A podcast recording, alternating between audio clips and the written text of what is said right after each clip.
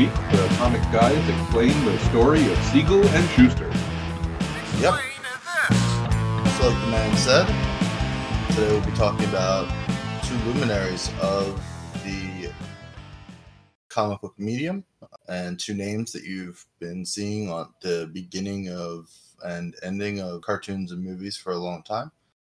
But today we're going to go into a bit more detail about exactly who they were and what led them to their creation and what eventually caused a falling out.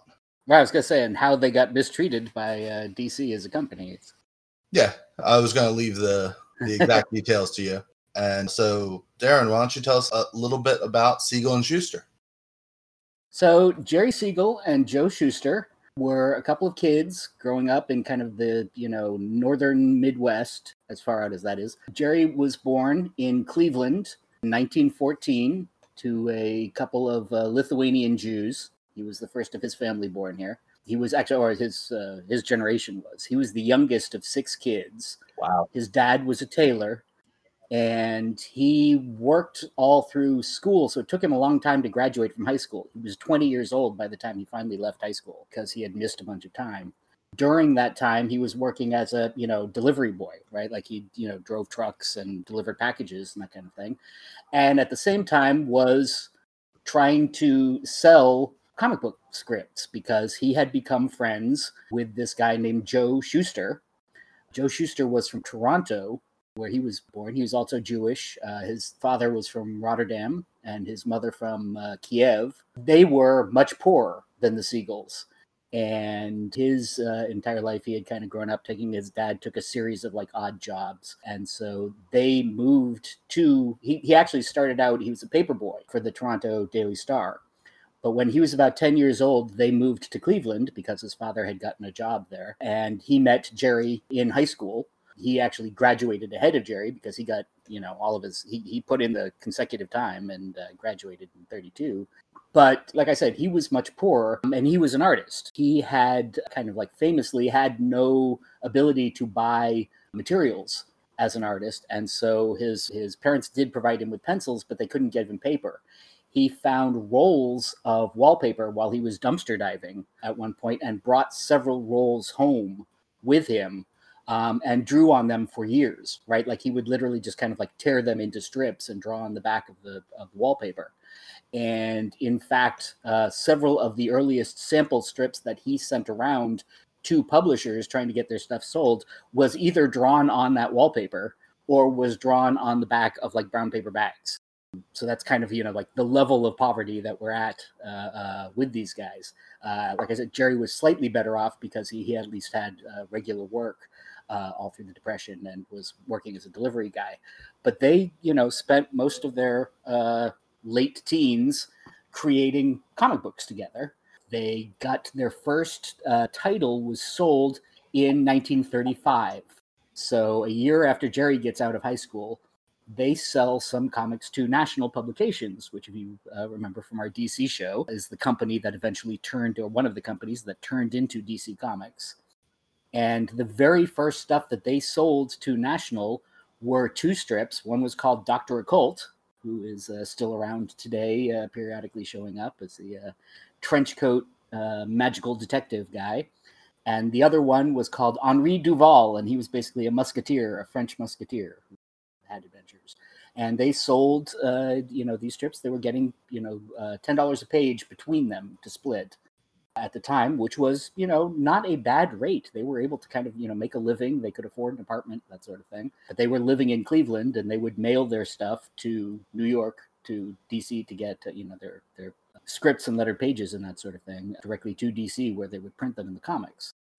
They worked fast. They worked hard. DC, you know, saw that they were reliable providers. Their stuff came on time every month and gave them several more gigs to you know with each new comic that uh, DC was putting out, they would you know ask Siegel and Shuster what their new bit was, what their new strip was, and they would get another one uh, sent to them. So they did a series called Radio Squad in 1936.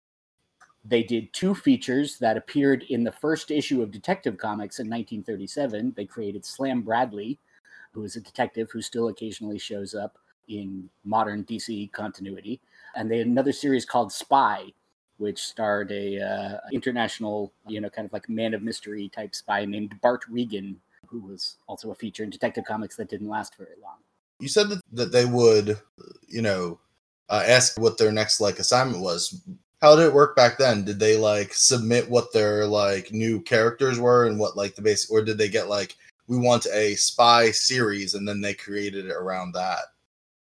At first it was completely whatever you guys have done right? Like you would send us samples and we'll take a look if we like them we'll buy them. Oh, okay. by the time they got to the point where dc was doing specialized comics they would then say hey we've got a new comic coming. It's detective themed got any detectives. Gotcha. right? Like that level of of asking for it. They they certainly didn't give them any kind of you know we need a character that's like this like that like that or whatever. But they did at least kind of narrow it down by genre Gotcha. and say hey if you got you know this, this is strip is just going to be entirely about mysteries. So if you've got a mystery thing send it our way and we'll take a look. Gotcha.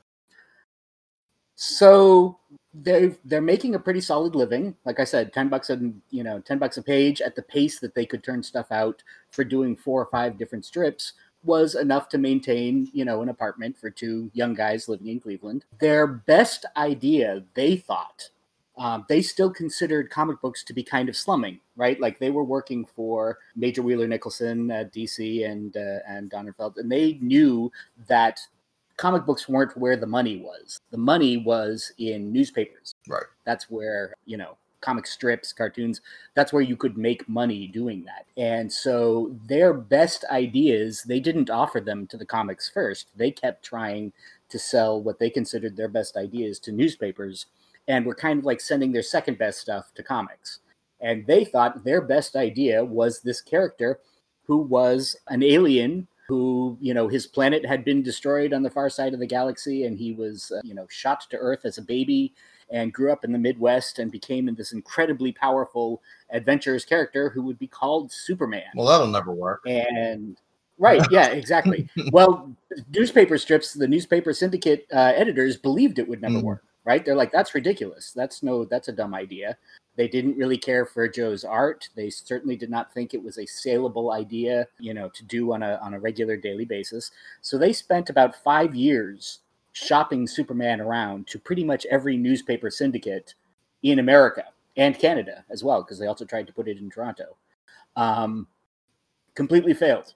Nobody wanted it. They couldn't get it uh, uh, sold to them. So finally, in 1938, they said, "Well, you know, the DC pays us, you know, reasonably close to on time and a decent amount of money. You know, the next thing, next time they ask us for something, let's just go ahead and sell them Superman. Let's just go ahead and do Superman for them." And by this point, they had several stories of Superman written up, and Jerry had basically uh, based the look or the, the the idea of Superman on Douglas Fairbanks, the actor Okay. that he was you know he was like built that way he had dark hair um, and would wear this kind of a you know what looked almost like like a circus outfit Just for people who are, you know, born in the era I was born, who is Douglas Fairbanks?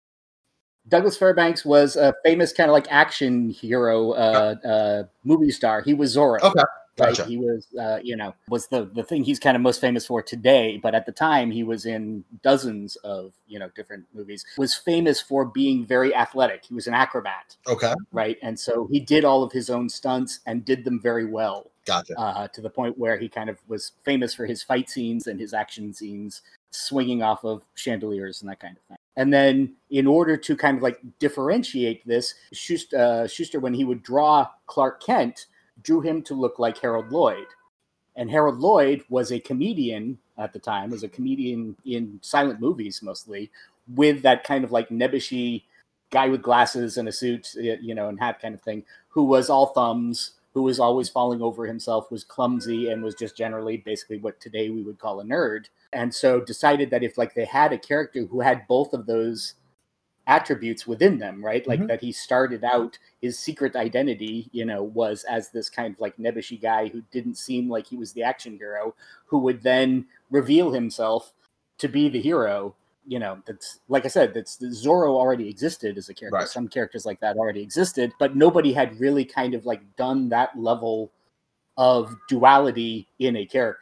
You know, Zorro doesn't spend much time in his secret identity Right. in the stories, whereas Clark Kent is incredibly important to pretty much every Superman story. The fact that Superman is using this identity to learn about the the uh, the, the disasters and the crimes and everything that he needs to go use his powers on um, means Clark Kent appears all the time. Right. Also, Clark is of course uh, Superman's kind of like regular access point to Lois, right? That Lois Lane was also in the stories from the very beginning as this, you know, kind of like My Girl Friday type, you know, action reporter. Reporter was one of the few jobs at the time in the 1930s that a woman could do and have it not be considered strange that she was, you know, like running around hanging out with the guys. Mhm. Right? It was it was one of the few uh, professions that was like dramatically interesting and yet also open to women which is why there are so many in the 20s and 30s kind of like great movies about women reporters. So, so you know lois was based on this kind of like fine tradition of this is this is a place that a character can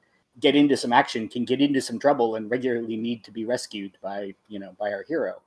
In order to draw lois jerry and joe hired a model in cleveland uh, for the earliest strips and her name was joanne carter and as it turned out, they didn't really, you know, they they had several sessions in which Joe drew pictures of her in various poses that uh, kind of like developed the look of what Lois was going to look like. And then they didn't see each other again after that for years.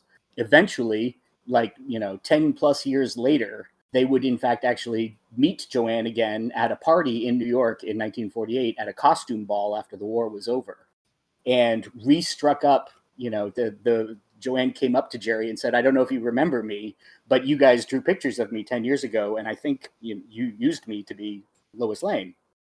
And they were like, oh, yes, absolutely. No, we remember you. And within a couple of weeks, she and Jerry were dating, and they wound up actually getting married. Oh, that's a that's a sweet story. So, despite the fact there was a this 10 year break that they were not in associated, you know, associated with her, she knew them, you know, before they were famous, right? Mhm. So, and she was a uh, she was also you know a, a, a pretty solid business person. She actually sold cars for a living after she stopped being a model and was all through the 50s and 60s while jerry was dealing with other stuff that we'll talk about for this. She actually kind of like kept them afloat with her uh, used car business that she sold. No, wow. so anyway, so they take Superman and they present him to DC.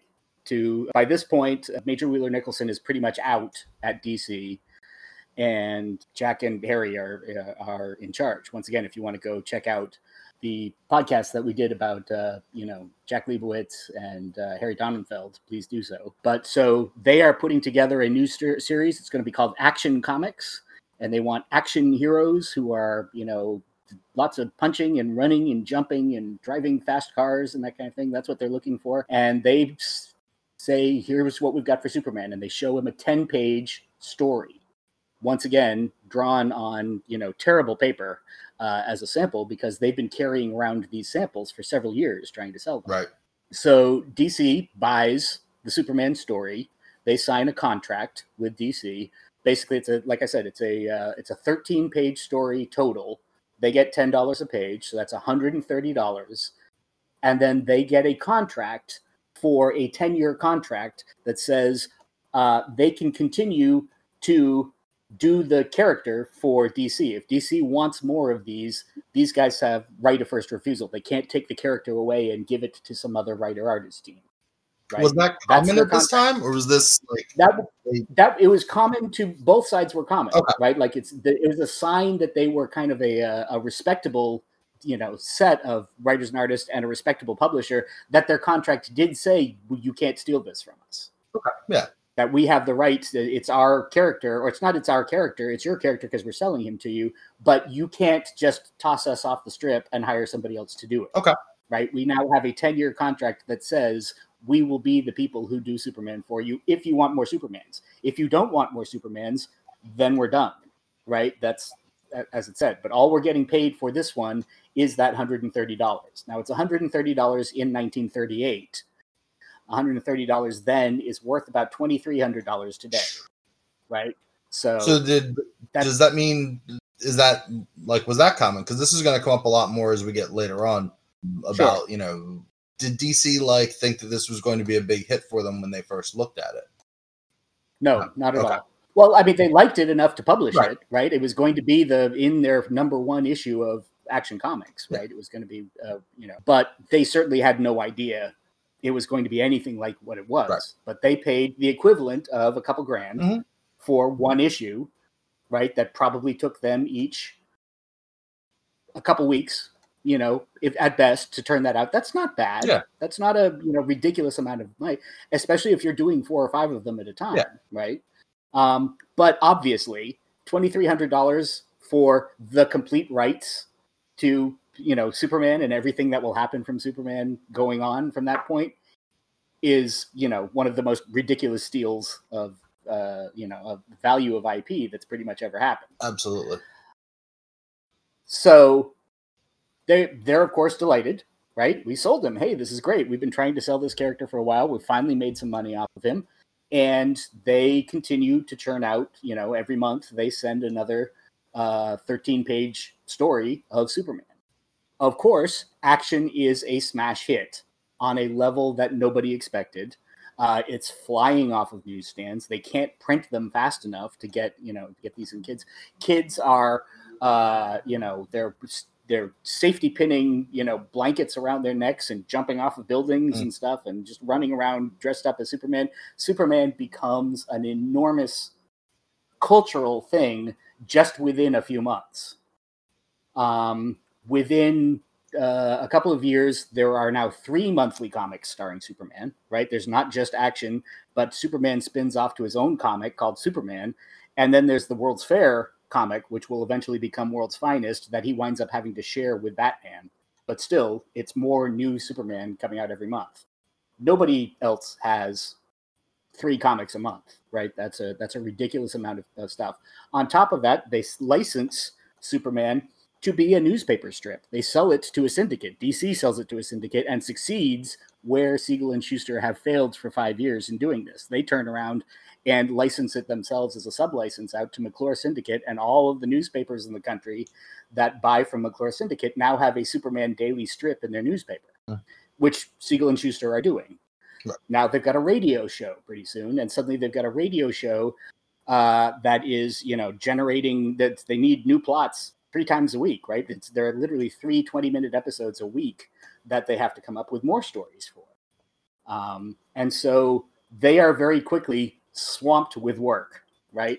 So when we're talking about, you know, the rights, whether how DC treated them, you have to keep in mind that over the course of the first nine years that they were working together, from 1938 to 1947, Mhm. just for the work for hire work that they did without owning anything, they were each paid about $200,000. That is in modern money about 3 million Oh wow. right? Now that's over nine years, right? So that's you know that's not like it, once again, it doesn't mean that they were you know out eating caviar every night or whatever, but they were paid very well by comic book creator standards, but they didn't own anything, right? They didn't get a piece of any of these comics. They didn't get a piece of the licensing deal, the syndicate. They didn't get a piece of the animated cartoons when they came out. They didn't get a piece of the radio show. They didn't get a piece of any of the other deals. Everything that had Superman's picture on it, DC was making money from.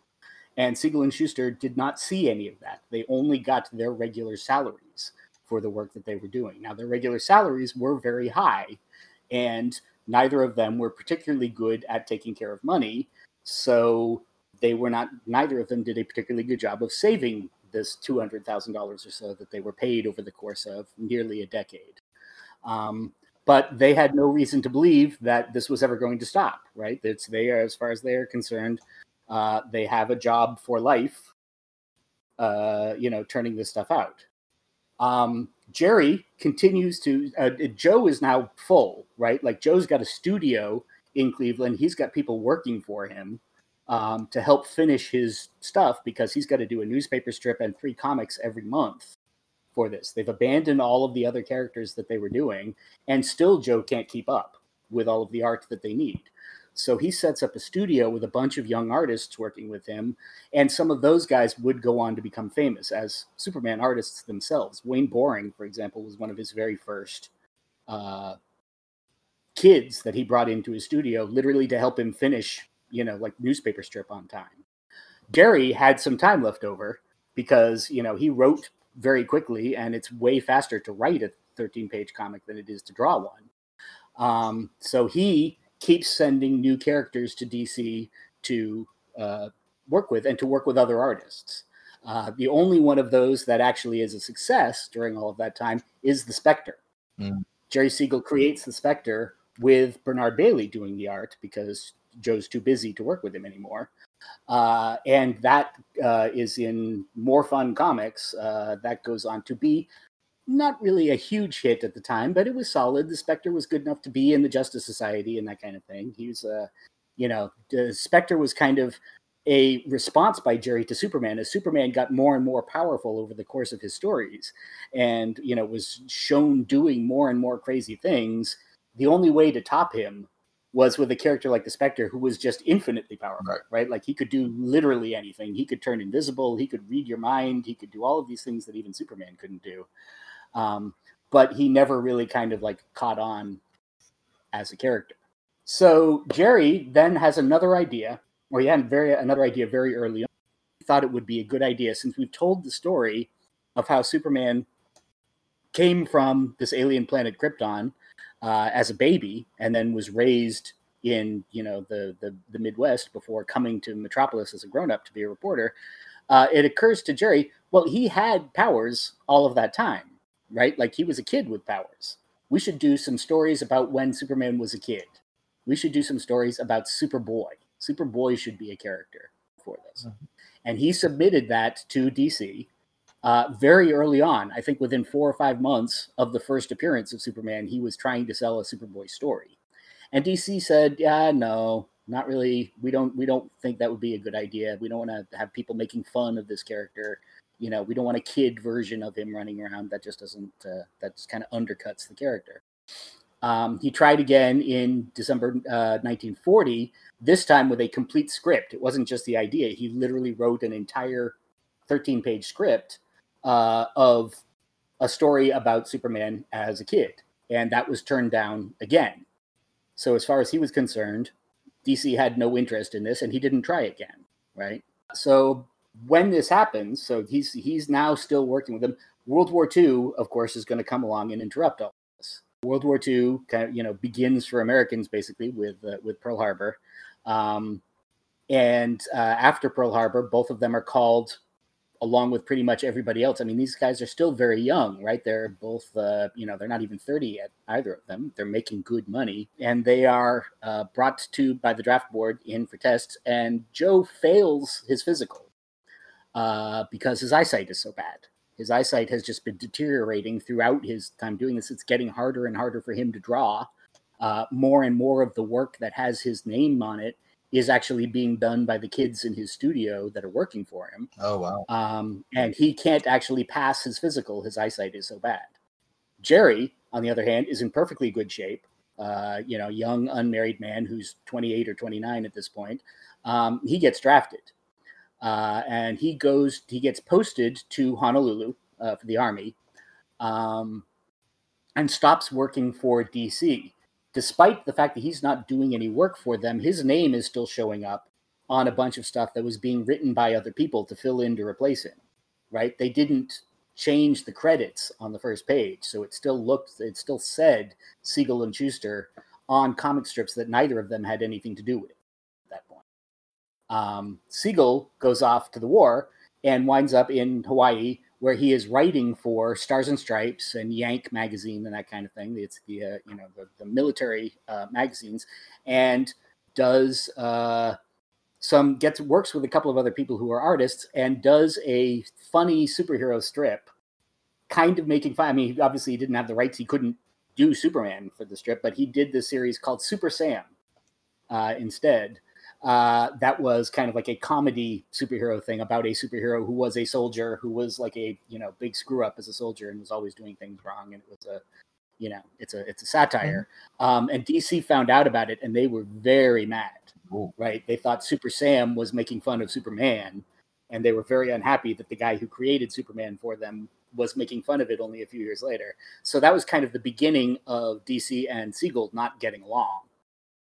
Um, so uh, in 1944, while Siegel is in Hawaii, More Fun Comics, uh, DC uh, prints, sends uh, a script that Siegel had written and had been rejected years ago. They're like so shorthanded on stuff and they're so kind of like desperate for more material. They send one of the Superboy scripts to Shuster, who then draws it. And then it gets printed in More Fun Comics number 101. Nobody tells either Shuster or Siegel that this happens, right? Siegel doesn't find out about it until a couple of months after it's already on the stands. Because he's not looking And at all the stuff that's going through his studio at this point. Right, exactly. Yeah, he's not. I mean, he only literally just. Um, Shuster didn't know that Siegel hadn't approved that. Right, that that Siegel had never gotten paid for this script Oh, uh, for it. He had just was sent by DC a script with Jerry's name on it, and went ahead and drew it. Right for his regular. He that, but they had never gotten a check for the Superboy script that he wrote in the first place. Right, he got Shuster got paid for his art, but Jerry never got paid for the script that they used. So now Jerry is extremely unhappy uh, with DC, but he's off in the army. He's not a great deal that he can kind of do about this, Yep. right? But now at this point, you can kind of see how both of them are kind of starting to get pretty angry at each other, right? This is not really working out. Siegel and Shuster see how much money DC is making off of their stuff, and while they are, like I said, they're making an okay amount of money. Each of them is making twenty plus grand a year uh, at this point, which once again in local in the money at that time is over three hundred thousand dollars in salaries Mhm. that they're making. Um, but they still see how much money everybody around them is making from this, and they're like, "We should own a piece of this. We should. We should. We're not happy with how this is being done," and th- they're literally stealing our stuff, right? As from Jerry's point of view, it's like they took my Superboy idea, uh, took my script that I wrote, and printed it without ever paying me right. so now they're upset.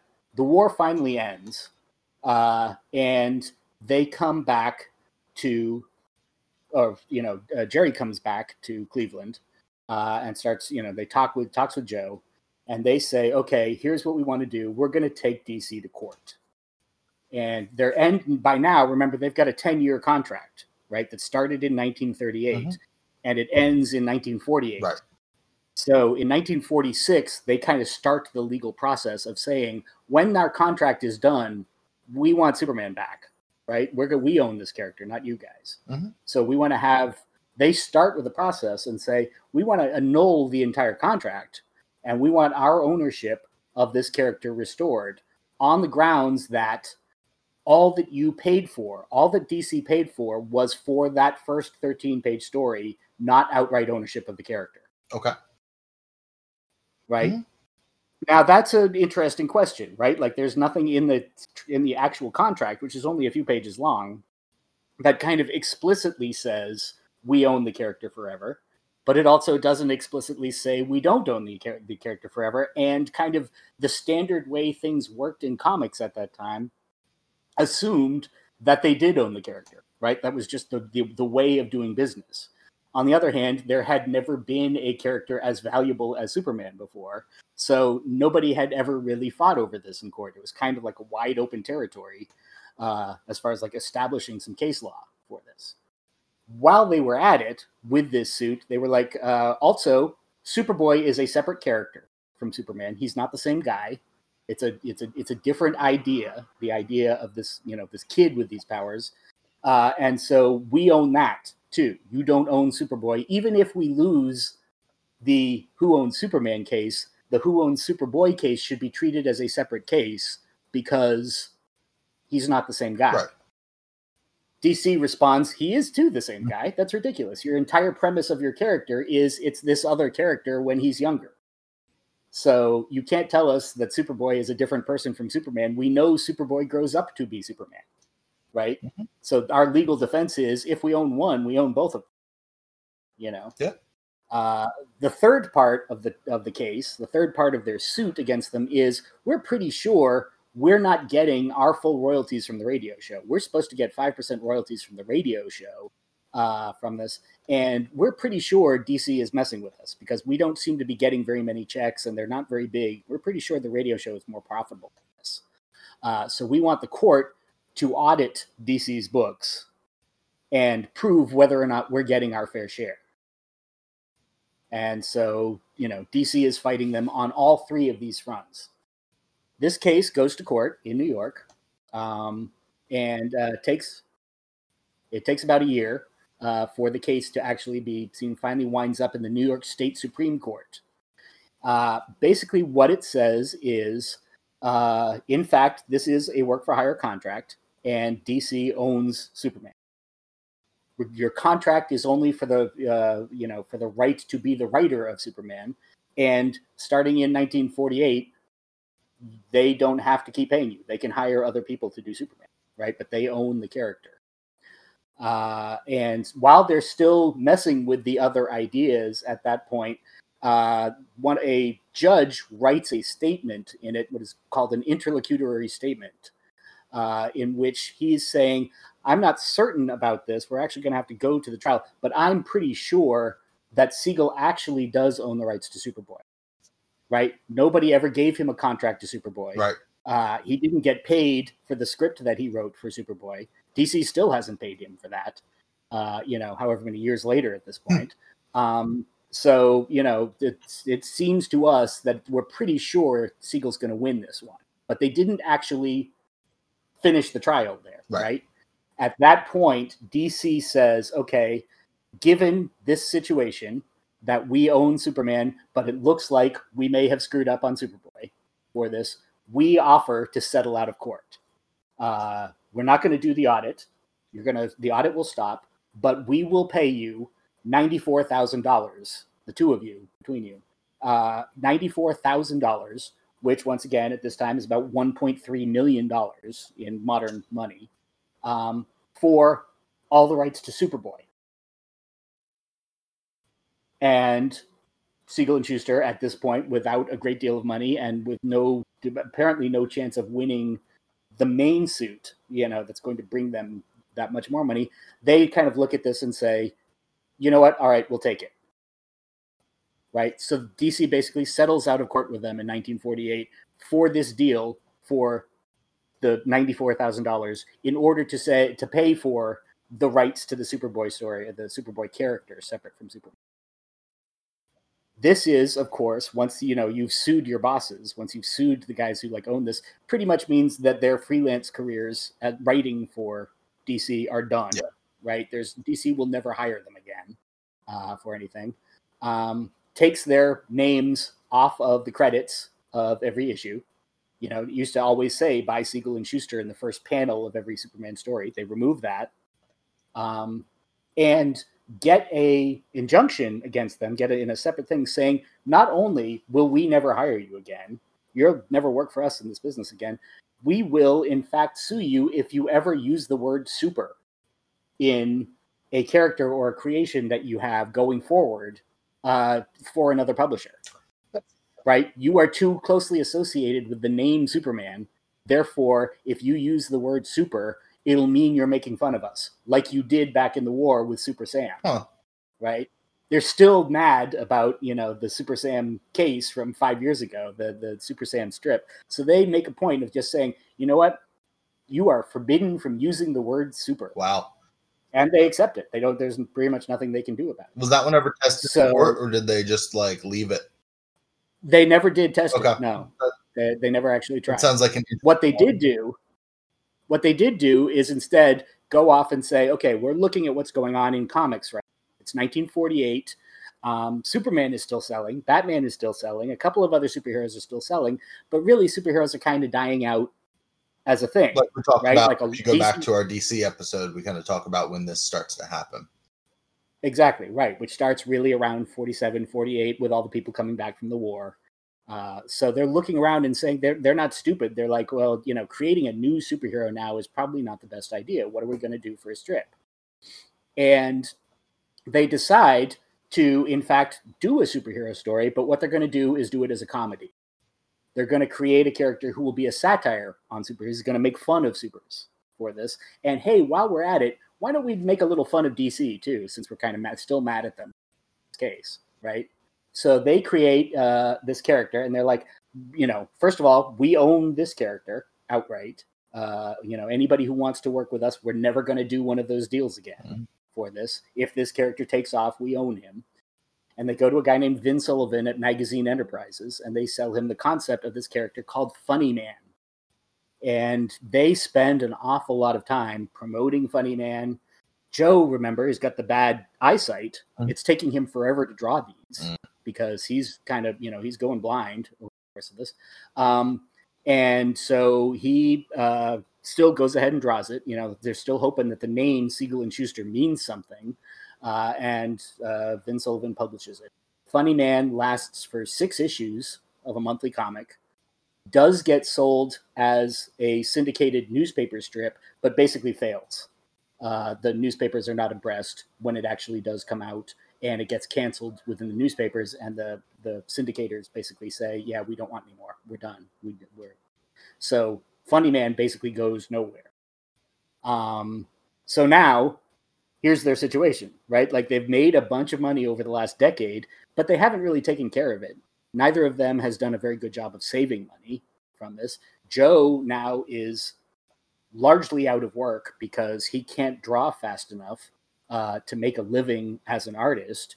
And Jerry is, you know, DC has a lot of friends in in the comic book publishing business, right? Like now that DC is kind of, you know, blackballing him and saying he'll never work for us again, a lot of other publishers don't want to work with him. So it takes him quite a while to kind of like get up to speed writing for this. He writes some magazine articles, he goes back to driving a truck.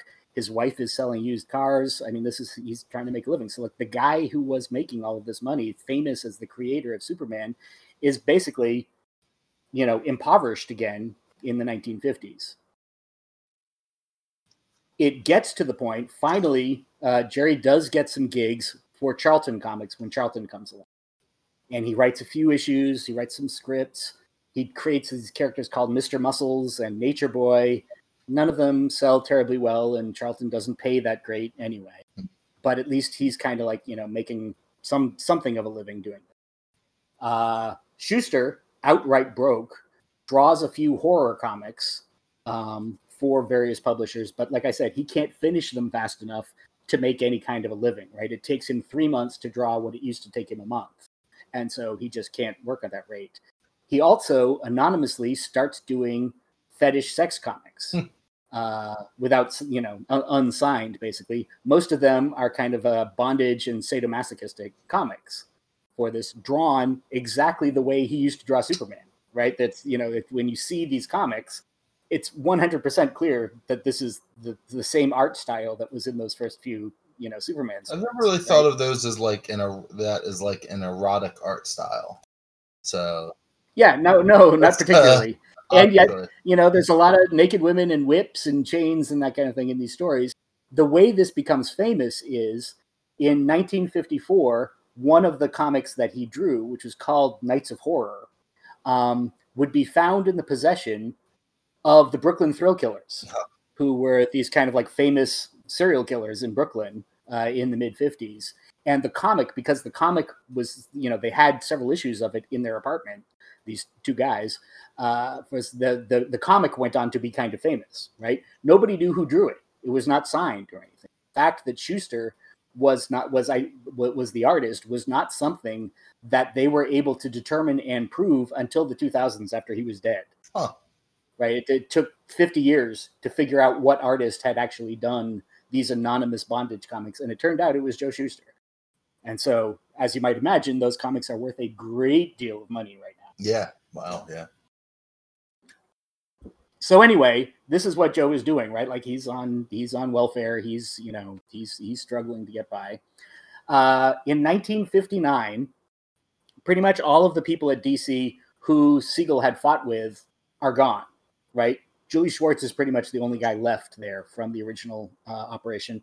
And Donenfeld's son is running the company, and Donenfeld's son barely remembers who Jerry is. So Jerry like kind of goes back to DC and says, "Guys, really, you know, let's let's let bygones be bygones here. It's been 10 years. you know, will you throw me some work, put my name on something? You can advertise, hey, Jerry Siegel is back, and you know, kind of thing, and and, and maybe make some money. Mm. Um, and honestly, DC is short enough on actual writers at that point that they do accept some scripts from him, but they won't give him a byline. They're still mad enough at that to say you don't get to your name on any of this, but we will pay you if you want to do some anonymous scripts for us. So he's uncredited. And so he on all winds- those, huh? He's uncredited on all of these Wow. For it. And to almost as kind of like a you know slap in the face, like one more slap in the face. The first thing they hire him to do is a bunch of Superboy comics. Oh, right? Which is the title, Brutal. obviously, that started all of this problem. But he takes it. He takes the work, um, and uh, he, you know, he uh, he he writes the Superboy stuff. He writes some of the early Legion of Superhero stories. Uh, that Ed Hamilton was the primary writer. Anytime Ed Hamilton missed an issue or whatever, missed a missed a script, um, Jerry would come in and do a fill-in story. So he's doing getting a, a little bit of work. Um, when Marvel starts up, a couple of years afterwards, Jer- Jerry, of course, turns to them and offers wants to write for them. Um, and Stan Lee is kind of like, geez, you know, I remember when you were a big deal, right? Like I was a kid in the golden age working for Timely and stuff. Jerry Siegel was a guy that we looked up to. This was a guy, you know, we wanted to do. So I feel terrible that you're in this circumstance. Um, you're down on your luck. I totally will give you some work just you know, I don't really need a lot of stuff, but you know, here, do some do some stuff. We'll stick it in the filing cabinet, and maybe we'll eventually get to using it. And so he writes a couple of Human Torch stories for Strange Tales. Uh, he writes a very early Ka-Zar story. One of the first Ka-Zar stories is by Jerry Siegel. He writes an Angel solo story in Marvel Tales after, like the X, just after the X Men have first appeared. He does the the first Angel solo adventure is by Jerry Siegel. Um, most of these are done under the name of Joe Carter which was a, a you know his his fake name, his uh, his uh, pen name basically that he was using for this sort of. so stuff. why do you why do it Uh, underneath? Like, what was the purpose of that? Why do it underneath? because uh, because it was kind of like every everybody still knew that he was a problem, and Okay. Stan was just kind of like throwing him work to be nice okay, rather than be like provocative about it and say, "Hey DC, we hired your guy." gotcha, You know, it was kind of a no, we'll give him some work, but you know, write it under a different name. gotcha. Stan wasn't trying Um, to kick DC; he was just trying to help. Right, Yeah. exactly. Stan has no interest in you know in, in poking DC any farther than he already is, right? Right. And Stan says later on that it was like tremendously sad to be working with with Jerry. Um, at one point, he gets a script from Jerry mailed to him, right?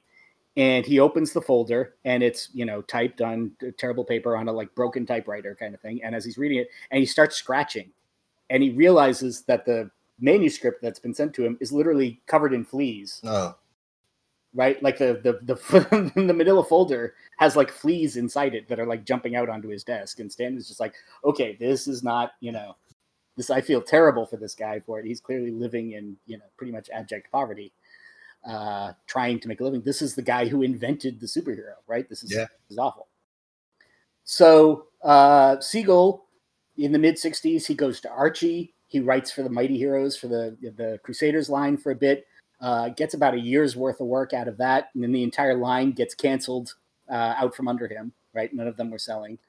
Um, Shuster uh, moves in with his mother. He moves to Long Island, uh, New York, where his mother lives. For this, kind of like does some delivery work himself, trying to sell some cartoons and some paintings. Uh, you know, kind of based on his his name and that sort of thing. That's not doing very well. Uh, so the two of them really are in kind of a messed up situation in uh, 19 the, the copyright act of 1909 meant that copyright on a character lasted 28 years that was the law at the time then at that point the owner of that copyright could renew it for another 28 years and then it would be public domain Okay, right yeah. that was that was the law at the time the law has changed several times since then Disney. but that was the law at the time. So it gets to 1966. It's now been 28 years since the first Superman story. And Siegel and Shuster hire a lawyer, you know, get a lawyer, the cheapest lawyer they can find for this, and file a copyright claim on Superman uh, in the hopes that DC was going to screw it up and not do it, right? um, which of course DC did as well and applied to have their copyright renewed for another 28 years, which would have carried them to 1994 at that point, Mhm. right? Um, and then Siegel and Shuster, when it turned out that like this uh, attempt to get the copyright back one more time fails, they decide to sue DC one more time. They're going to try again on this uh, with a different court, different case. It's now you know, uh, so they've got some new uh, uh, attempts to file this. The laws have changed a couple of times, and it's now 20 years later. They give it another shot. Um, Understandable. It's worth a try. they win, you huge, know, right? Not, not much to lose, right? Absolutely. Uh, and so the court finally rules. Uh, in '66, the case starts. In '69, they get their first ruling from the from the uh, New York State Supreme Court that, in fact, the first case, uh, by winning the first case, meant that all rights to the character, including copyright rights, uh, belonged to National slash DC. Right. The first case established Superman is owned outright by DC. Um, and so part of their case was, well, but we started writing Superman, we created Superman way before we ever started talking to you, right? This is not work for hire. We sold it to you based on a completed thing. Um, and so they look that over. They accept, you know, that that's a reason to reopen the case. Look at it and say, yeah, no, the version of uh, Superman that appears in Action Comics number one is basically what National wanted from it, right? Like this is the, they, they've established that this is what National was asking for, and therefore this is work made for hire. Okay. They appeal to the Second Circuit Court, takes another five years for this, uh, in which uh, finally the case is DC does in fact legitimately still hold the copyright. Um, but they overturned the ruling that said that Superman was work for hire because they say that the revisions made between them first creating Superman and the first time he appears in the comics were, quote, minor at best. Doesn't really help them, except that they have in fact proved this case, and that's a that's a precedent that is going to be carried on by other people uh, later in the case. It doesn't change the fact that DC won the first court case and owns the copyright to this, whether or not it was work for hire or not. Uh, so now it's 1974, 1975. They're both, you know, in their early 60s at this point. Um, and word starts to come out that Superman is going to get a big movie. DC is, uh, you know, all set to uh, hire the Salkinds and Richard Donner as director and everything to make a big Superman movie, and it's going to be a big splash uh, and you know, starring uh, Christopher Reeve and Gene Hackman, and et cetera, et cetera. This is huge. So, like two years before the movie comes out, there's the, the beginning press for it, Mhm. right? Um, and Siegel and his wife say, "Hey, with all of this press, does anybody want to interview us? We're the, you know, I'm the guy who created Superman. New York Times, do you want to talk to us? Washington Post, do you want to talk to us? With, I, we got a story to tell you." And they basically begin this publicity campaign about how badly DC has treated them over the years. And a bunch of artists and writers decide to support them and decide to like make a big deal themselves out of the fact that Siegel and Shuster have been mistreated, that they're basically living in poverty um, while DC is making all of this money. Neal Adams uh, kind of like goes out of his way to say so. Jerry Robinson is making a big push uh, you know, uh, like the artist of one of the artists of Batman at the time is saying, you know, the guys who did Superman are being mistreated. The Association of American Editorial Cartoonists, like newspaper editorial cartoonists, makes it part of their kind of, you know, like program to get justice for uh, Siegel and Shuster, et cetera, et cetera. And so each, all of these articles about the, all this publicity that's being built up for the movie, these guys are just kind of stealing it, right? Like the story has become, you know, hey, the, those fat cats DC are mistreating, you know, the, the the creators of this. Here they are about to make a zillion dollars from this movie, and the guys who created this character are living in poverty. That's awful, right? That that being awful became the point of an awful lot of stories that DC was hoping were going to promote the movie. And so DC finally says, you know what, we've beaten you in court over and over again, but we cannot beat you in the court of public opinion Right. Right? This okay. Stop, stop saying nasty things about us, and we promise that we will pay each of you an annual pension of twenty thousand dollars a year, which once again converting that to today's money is about ninety grand, right? going to pay you this annual pension, and we will restore your credits. All of the, you know, everything, the movie, the comics, and everything for it are all going to say created by Siegel and Shuster again. And they accept that, right? They're like, this is fabulous. I've gone from making nothing, both for both of them, uh, to making 20 grand a year. Eventually that, and that money would continue to go up over time, right? Like it was raised from 20 to 25 a few years later, et cetera. It kept going up. Um, so, you know, DC is like, fine, we, we have finally gotten to the happy ending about this, right? Like we're done fighting with our, you know, these original creators. Um, Siegel keeps getting some work occasionally for uh, through stuff in the 60s and 70s uh, into the 80s. Even uh, you know puts out a few rare pieces in the 80s, but by that point he's getting pretty mm. old. Mm. he when um, Steve Gerber and Jack Kirby are now both fighting against Marvel on similar problems, right? Like on the mistreatment of like who owns their stuff. Gerber is specifically fighting Marvel over the rights to Howard the Duck, mm-hmm. and Kirby is fighting with Marvel over the rights to his original art that he's trying to get back.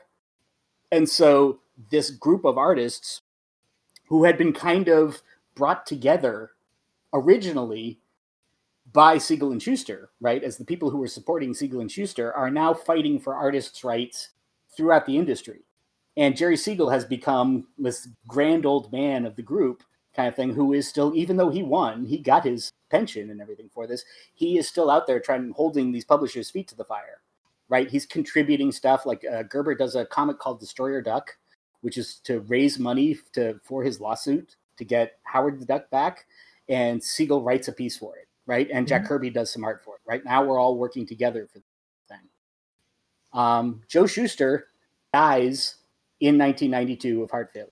He is uh, 78 years old at this point.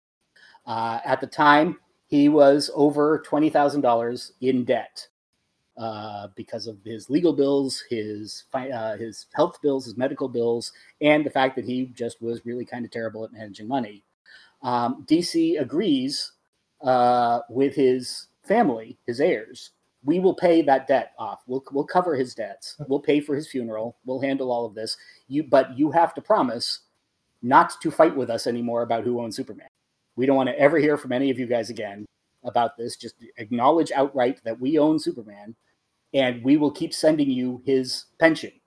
You'll keep getting the $25,000 a year that it, you know that it was by that um, and so they agree to that, and DC literally covers their bills and pays for their pays for his funeral. Um, Shuster, I'm sorry, Siegel dies in 1996 from a heart attack. His wife Joanne keeps fighting though, and now they've got two kids.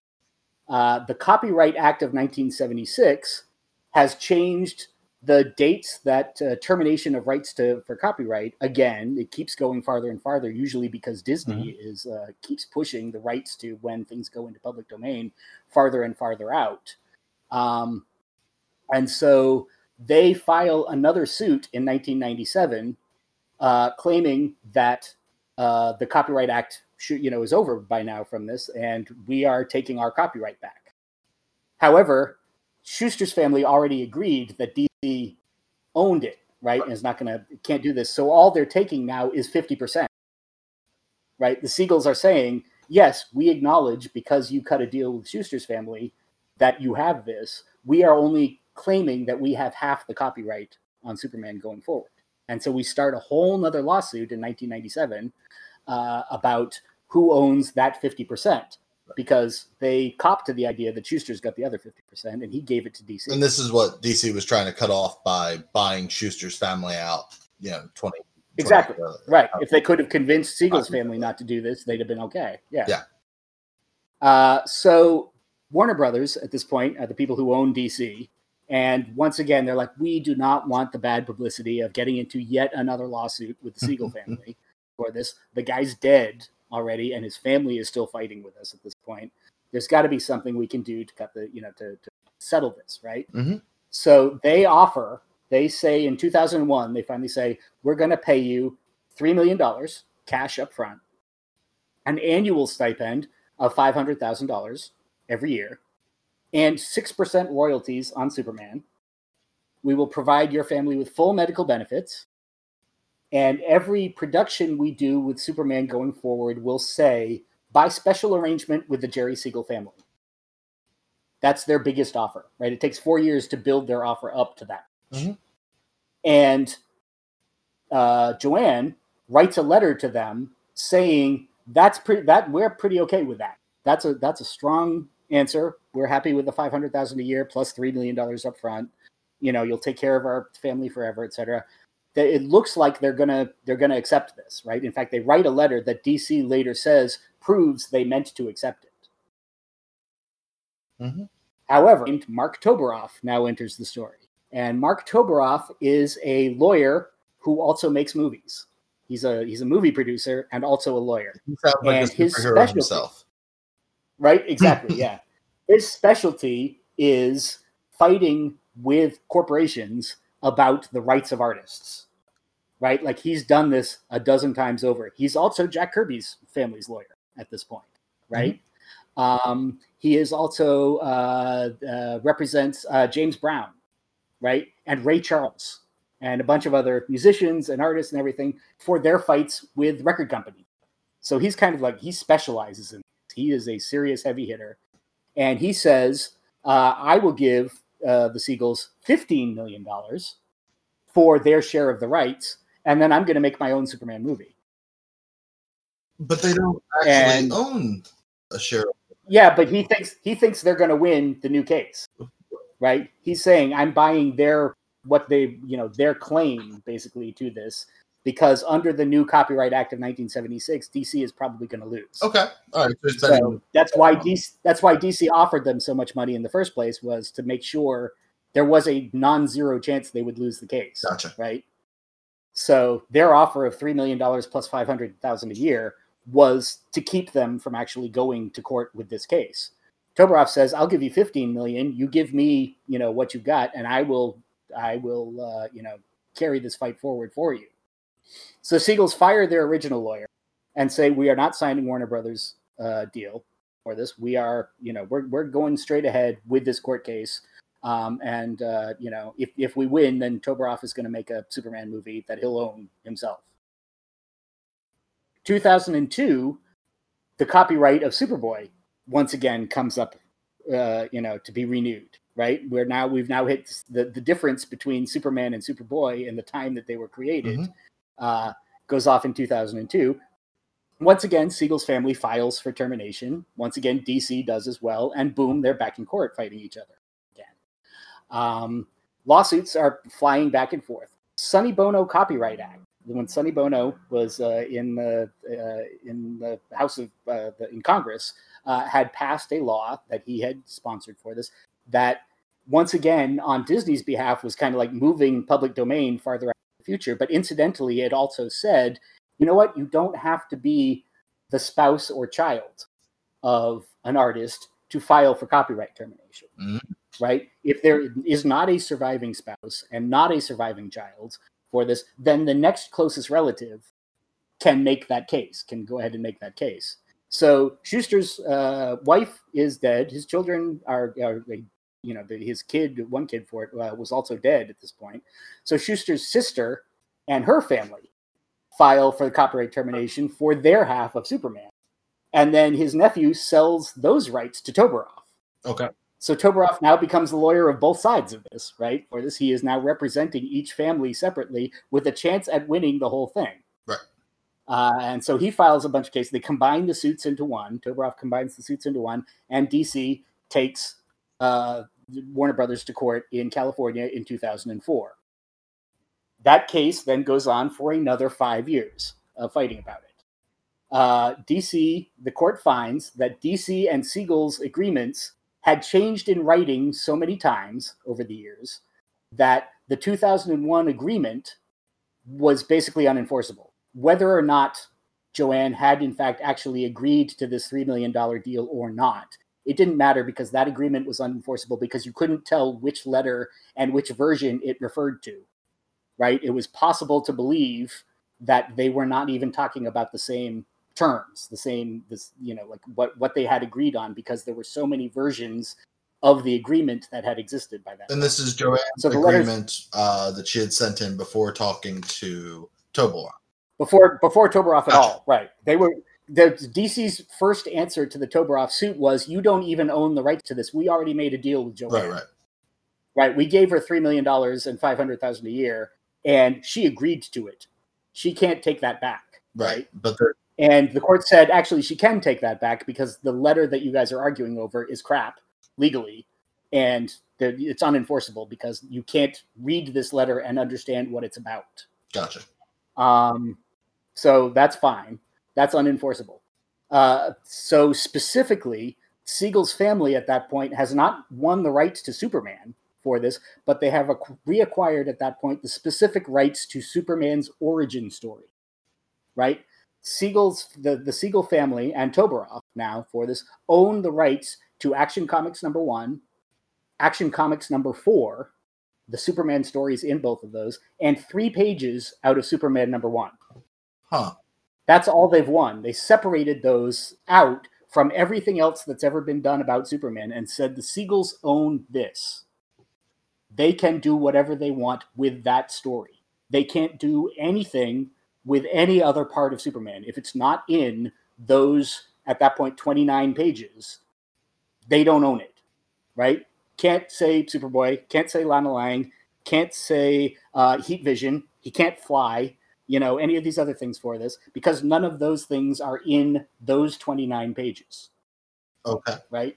This is now what they have won the rights to. But I mean that Meanwhile, is that enough Sorry, to make could they does does that preclude them from adding new things to it? nope. Okay. Nope, they could they they could go on and create start over, start Superman over basically. Well that sounds bad for DC. uh, and just exactly right. This is complicated. So obviously DC is going to appeal this, right? And which they do immediately. However, as long as this fight is going on, the court once again finds Superboy definitely not work for hire.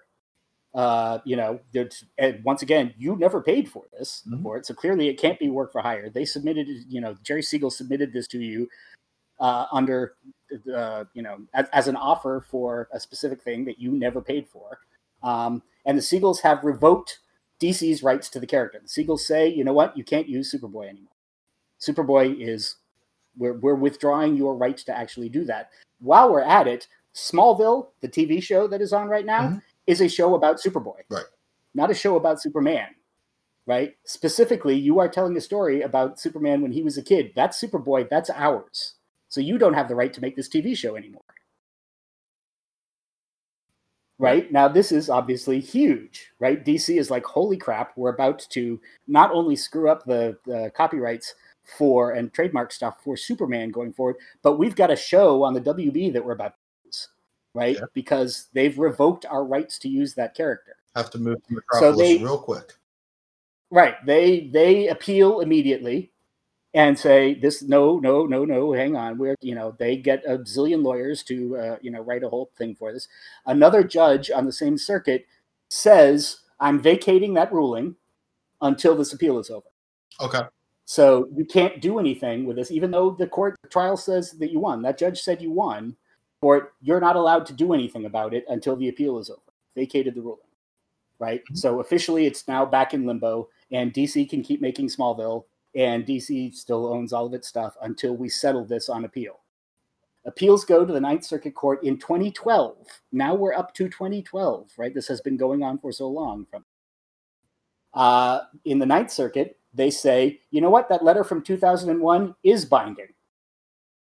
We totally understand what this letter means. We totally understand what this letter refers to from it. To say that this letter is too confusing to be used is crap legally as a you know as an argument, and go back and start the case over from there Hmm. because that's just wrong. Right? Let's go back to the argument about the 2001 letter.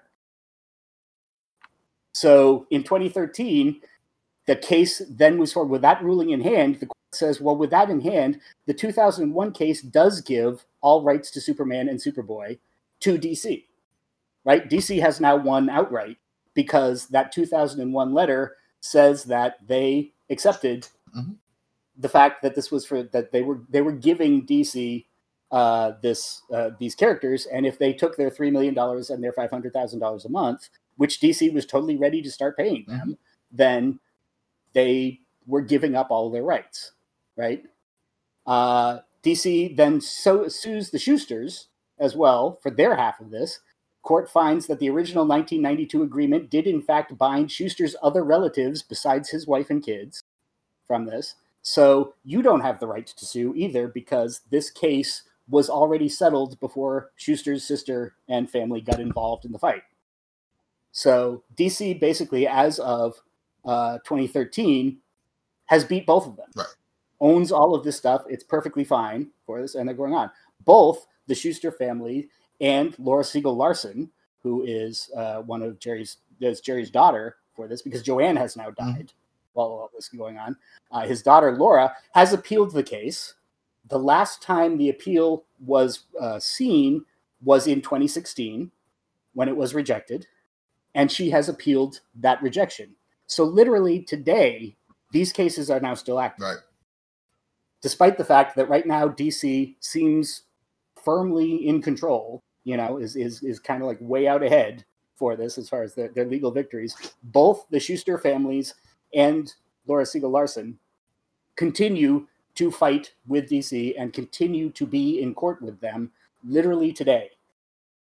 And this whole thing might go again. 72, uh, 72 years after they started fighting for this, these cases are still alive today and might still wind up with some crazy outcome. We don't know, right? Yeah. Uh, so we're what 13 years from copyright law lapsing, right? Right. Yeah. Once again, obviously, this is subject to change and whatever Disney's lawyers do. But the next time copyright comes up for this, the next time that we will have to do all this will be 2033.